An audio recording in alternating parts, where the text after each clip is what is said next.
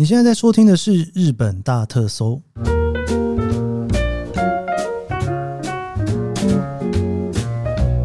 欢迎收听日本大特搜，我是 Kiss 研究生。今天是二零二三年令和五年的五月十二号，星期五。前两天呐、啊，这个在东京真的算是有一点点像在坐云霄飞车的感觉，就是地震、打雷，通通都来哦。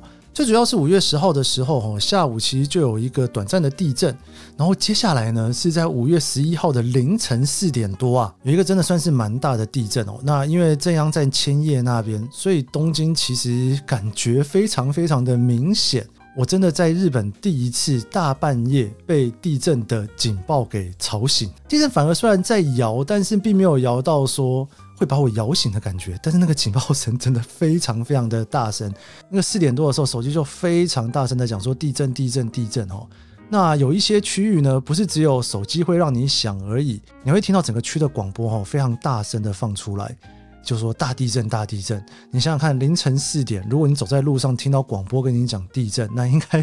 非常非常震撼，诶，不知道为什么凌晨四点会走在路上啊？但是基本上那个广播在房间都是听得到的。我不知道大家知不知道这件事情哦。其实，在日本的广播系统几乎都还是在的，平常都会有广播哦。像下午四点或是五点的时候，哦，我们家这边是四点了，它会放一个音乐。那音乐呢，基本上应该是防灾用途了。确定说这个喇叭还能不能用？哈。但在那个时间点呢，有的时候就是小孩已经放学嘛，走在路上哈，你大概听到你就知道现在已经四点了哈，或者是现在已经五点了哈。依照每一个区不一样，它其实放那个音乐的时间点都不太一样。那这个音乐呢，通常是日本的儿歌童谣啦，叫做《福禄萨斗》，就是故乡的这首歌。我还记得那个大学哈，在日本上日文课的时候，那时候就有在教这首歌哈。然后我才发现说，好像日本人都会这首歌哎，因为这首歌真的就是你不管住在哪里，到了下午可能都会放出。出来的一个音乐，你不知不觉都会被洗脑进去了。像我自己录音的时候，有的时候都要稍微避开那个时间点哦，要不然就会忽然哦，外面就开始放音乐了哦，就我会有点担心会不会就影响到我的录音。总之呢，日本这个防灾系统真的是蛮完整的，那个广播是真的会用的哦。如果发生什么事情的时候，你就会打开窗户，你就可以听到他在广播一些事情哦。我们家的狗啊，教授就是被震完之后哈，就从那个他的床上面直接趴在地上。我想说，他也算是一个震撼教育哈，我就把他抱回房间去睡了。然后昨天下午呢，天气也不是很好，真的是大打雷啊，就是雨大雷大哈。这个下大雷的时候哈，你去查那个天气，他都会跟你讲说什么暴雨大雷，各种防灾的警报都会出来，有一点点像是以前在玩《三国志》的那种感觉。看那个防灾预报的时候，就觉得哇，好像今天天气真的是蛮差的。接下来这个周末开始，好像天气也会继续下雨的样子哦。诶，不过我这不是天气预报节目啦，大家如果要确认天气的话，还是网路查一下。那地震呢，据说就是在接下来的一个礼拜，可能都会有余震。所以如果大家来东京玩的话，我觉得可以稍微注意一下哈。日本发生地震的那种几率，大概跟台湾应该是差不多了。好，今天我们要来聊铁道旅行，应该算是铁道与旅行，还有铁道和旅行。但但不是真正的铁道旅行，诶，我在讲什么？其实上个月啊，公告说 JR Pass 要涨价之后，哈，很多人都开始很紧张，想说我如果这辈子还没有用过 JR Pass 的话，是不是应该要赶快来用一下？坦白话，我自己也从来没有用过全国版的 JR Pass，我每一次都会想这件事情，但是排一排之后呢，都觉得嗯，好像不是那么的划算哦，因为毕竟呢，你要使用那种全国版的 JR Pass，你真的就是要把整个行程。排到日本各个地方都去过，你才会觉得说，嗯，真的是蛮划算的。最起码，最起码啦，你这一段票总是要从东京到大阪去哈，那来回或者是说你到更远的地方。但其实呢，你从台湾来玩的话哈，第一，不见得你的假期会请到那么长，所以那种很长时间的 pass 其实不见得是有用的。比方说七天的 pass，十四天的 pass，你总要有那么长的假吧？那你来了之后呢，还要到处移动哦。再加上台湾到日本真的是蛮近的啦，那个飞机三个半小时、四个小时就到了。所以以前只要有人问我说，我如果要去日本买一个 JR Pass 到处跑划不划算？我的第一个问题就是说，你的假到底有多长？然后你真的有必要这一次来的时候要跑那么多地方吗？其实我自己也是在这样子的思考之下，我从来没有使用过 JR Pass。我自己买过比较多次的 Pass 是九州的 Pass 哦，我觉得特别的好用哦。不过我去年来日本之后，我发现有一个更好用的 Pass 哦，这个叫做 JR 东京广域周游券。它严格来讲呢，跟传统的 JR Pass 不太一样，它只有圈这一小块哈，就在东京的近郊，你可以使用的三日券。因为价钱也蛮便宜的，当然它有一个优点就是呢，我住在日本我也可以买啦。因为一般的 JR Pass，如果说你今天你住在日本的话，你是不能够买的，你必须一定要是观光签证才能买。跟大家说，有的时候住在日本哦，你真的会很羡慕那些从台湾来玩的朋友，买东西又可以退税，而且呢，你还可以用 JR Pass 哦。今天我要跟大家来聊这个 JR 东京广域周游券三日券，如果你来东京玩的话，要不要买？怎么样用比较划算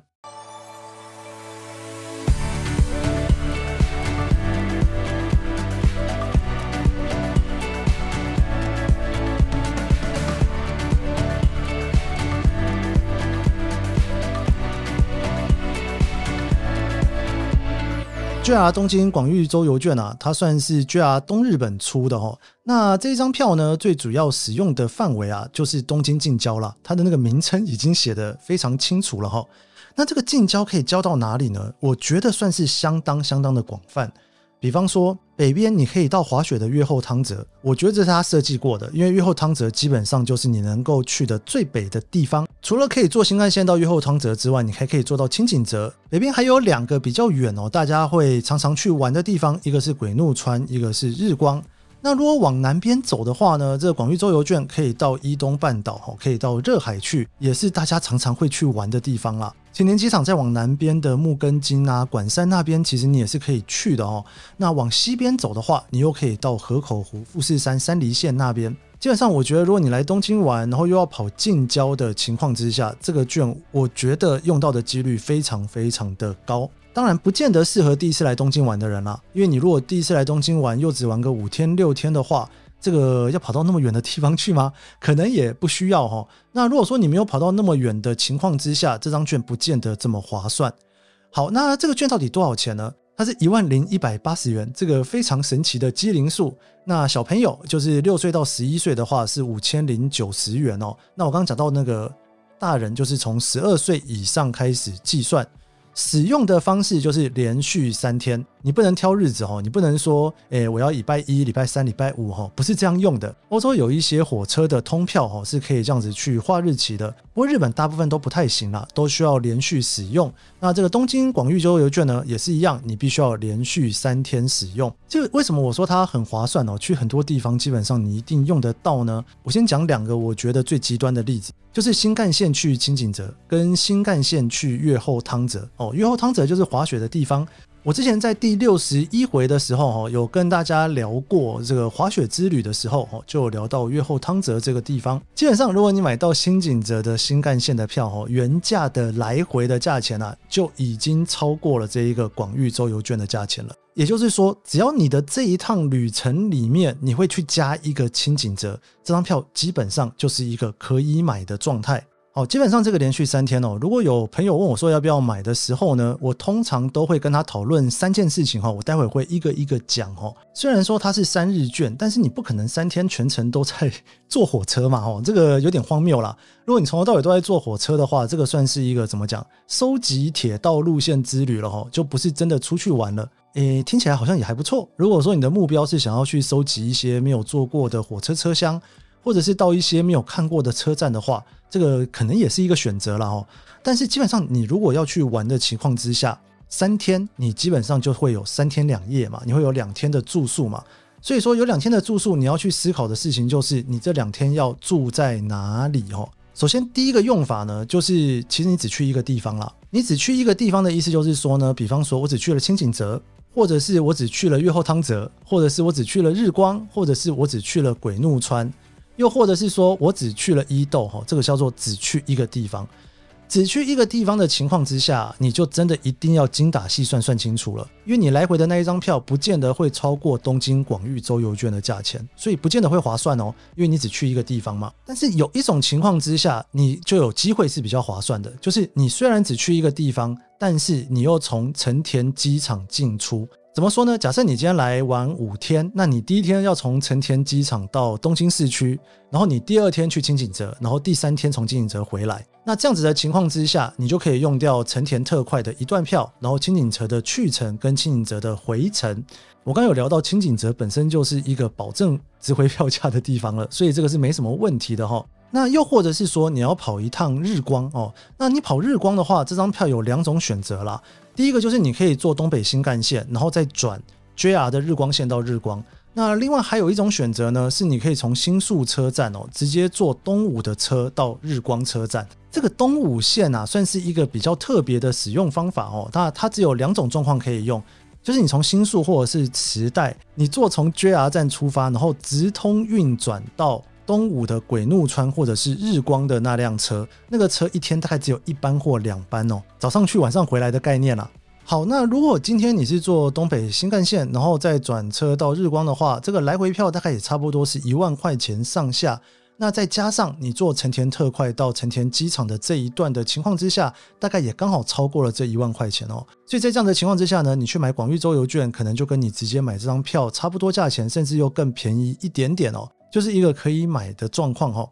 所以我稍微总结一下，第一个使用的方法就是。你三天里面呢，其实你只会去一趟近郊，那这个近郊呢是比较远的近郊哈。我特别要强调比较远的原因，是因为稍微近一点的近郊，你可能加起来就不见得会那么划算。比方说河口湖的情况之下，来回河口湖再加上一段成田特快，你这样子算一算，你可能觉得单独买也差不多了哈。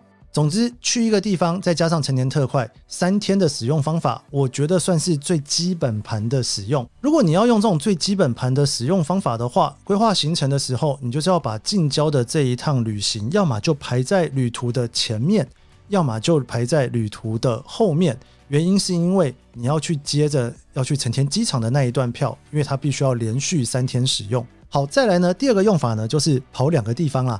我刚刚讲的那一个只跑一个地方的基本盘哦，大家数学算一算，就会觉得说，嗯，基本盘稍微划算一点点，或者是呢，可能会刚好不划算。但如果你跑两个地方，我觉得应该就是划算的啦，哦，没有什么好说的哈。那跑两个地方，你就不用去考虑成田特快了，你坐羽田也可以了哈。就是说呢，你住在东京的情况之下，你三天嘛，所以三天两夜嘛，所以说你这个两夜就是住在两个观光景点嘛。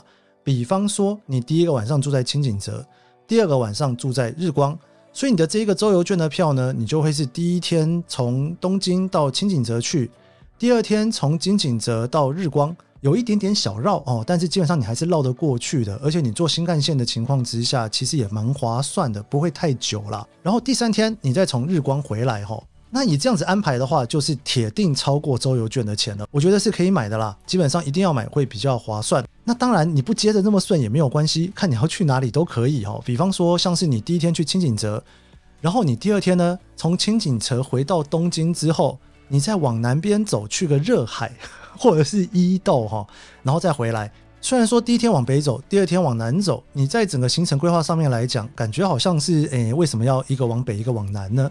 但你也知道，出去玩有的时候你想玩的地方就刚好一个在北边，一个在南边，你也没办法嘛。所以在这样子的情况之下，一定也是划算的啦。因为这样子算下去可能就两万块了，你这张票才一万块钱嘛。那又或者是可能另外一种组合，比方说你第一天去轻井泽，然后第二天从轻井泽回来，然后你就在东京住一晚，第三天你直接去河口湖，当天来回。诶，你这样子去计算的情况之下，也是划算的哦。所以第二种用法基本上就是跑两个地方，你只要跑两个地方，这两个地方只要都还有一定的距离哦，基本上都是划算的哈。好，那再来第三种用法，大家听完第一种、第二种，大家应该已经可以猜到第三种用法要怎么用了吧？第三种用法当然就是跑三个地方哦。跑三个地方的情况之下呢，我觉得它算是一种很弹性的跑法啦。怎么说呢？假设你这次来东京玩的时候，你一开始的规划都还不是很清楚，到底要怎么规划。你只想说，我先把东京的饭店订了再说，然后我看我要去哪里。如果你是这样跑的话，那你当然三天都要从东京出发去当天来回嘛。什么时候会发生这种事情呢？其实，在樱花季的时候就会发生这种事情。哦，本来你已经都规划好来东京啦，然后樱花季的时候，然后东京的饭店也都订好啦。结果来的时候发现，诶，樱花怎么已经开完了，已经谢了。我要去别的地方看樱花，但是我东京的饭店已经订好了，怎么办？诶，这个时候广域周游券就会派上用场。你可以这三天每天都去一个不同的景点，晚上再回东京来睡。诶，不要小看这种用法哦，我发现还蛮多人用的哦。那当然还有一种可能就是你要去的旅游地点的饭店啊，刚好特别贵哈。那你这样子三天都跑出去，比方说一天去日光，一天去轻井泽，一天去河口湖，好像也不是不行啦。你知道在滑雪季节的时候啊，我有朋友就是这样跑吼，原因是因为呢，越后汤泽那边呢，那个饭店他觉得非常贵，因为滑雪季嘛，又刚好是周末，所以他就直接住在上野，然后每天坐新干线去滑雪，然后滑完雪之后 再回来，就这样连续跑三天。我跟你讲，保证划算，这样子整个票加起来可能就三万多块钱了，你只花了一万块钱去买这张票。好，三种用法给大家参考，你可以思考一下，你这个行程要怎么走是比较适合你的，你再来想说，诶，到底要不要买这个广域周游券哦？一定要提醒大家一件事情，真的不要为了划算而用，因为你的时间本身也很宝贵啊。而且你安排景点，你不希望整天都在车上嘛，对不对？所以就是去一个比较远的地方，然后再加一个成田特快哦，或者是去两个比较远的地方，又或者是连续三天去三个比较远的地方。我私心推荐啦，既然要买这一个券哦，不管你是选择哪一个，跑一趟轻井泽吧。哦，那轻井泽当然我自己非常喜欢啦。还有就是，如果你来东京可能才第二次、第三次啊，还没有去过轻井泽的话。真的，你又可以去泡温泉，然后你又可以坐新干线，然后广域周游券又是比较远的地方，可以觉得很划算。OK，又出现了一个很划算三个字，我觉得是一个非常好的组合哦，大家可以参考看看。那这个票呢，基本上你可以在网络上哦，JR 东日本的官网去买，你也可以到了日本之后现场买哦。那还有一些那种卖票的平台也有卖哦，像 Klook 啊、Amazing 这种的哦，你也可以从那边去买。我自己是比较习惯在官网买。那买完之后呢，一定要记得哦，你可以先画位。假设你今天已经决定好要去哪里的情况之下，哦，网络上你可以先把位置给画下来。我自己的经验是这样啊，除非刚好是在一个旅游的旺季，哈，又或者是说刚好是周末哦，礼拜六、礼拜天，我其实还没有真的。比方说新干线到清井泽是很满，然后画不到位的，或者是说坐日光号到日光是画不到位的哦。我基本上都有画到座位了，但是你知道出来玩，如果你可以先画好位的话，基本上你还是可以少一些担心。好，那里面有一个小小的提醒，就是呢，新干线啊，虽然说你从东京车站往北边有新干线，其实往南边有新干线哦。比方说你从东京到横滨是有新干线的，但是呢，其实从东京车站以南的新干线，并不是 JR 东日本的新干线。所以说是不能用的哦，这个一定要特别注意哦，不要傻傻的 新干线一路往南边去坐，结果发现周游券不能用，那有点小尴尬。好的，这一张大概一万块钱日币左右就可以买到的东京广域周游券，如果你来东京玩的时候要安排个一两个近郊去走一走的话呢，可以考虑一下这张票，因为蛮容易就物超所值的，可以让你的旅费稍微节省一点啦。我们这一集的日本大特搜就到这边。喜欢这集节目，别忘了帮一下五星好评。你也可以在脸书和 IG 搜寻研究生找到我。我们下周一见喽，拜拜。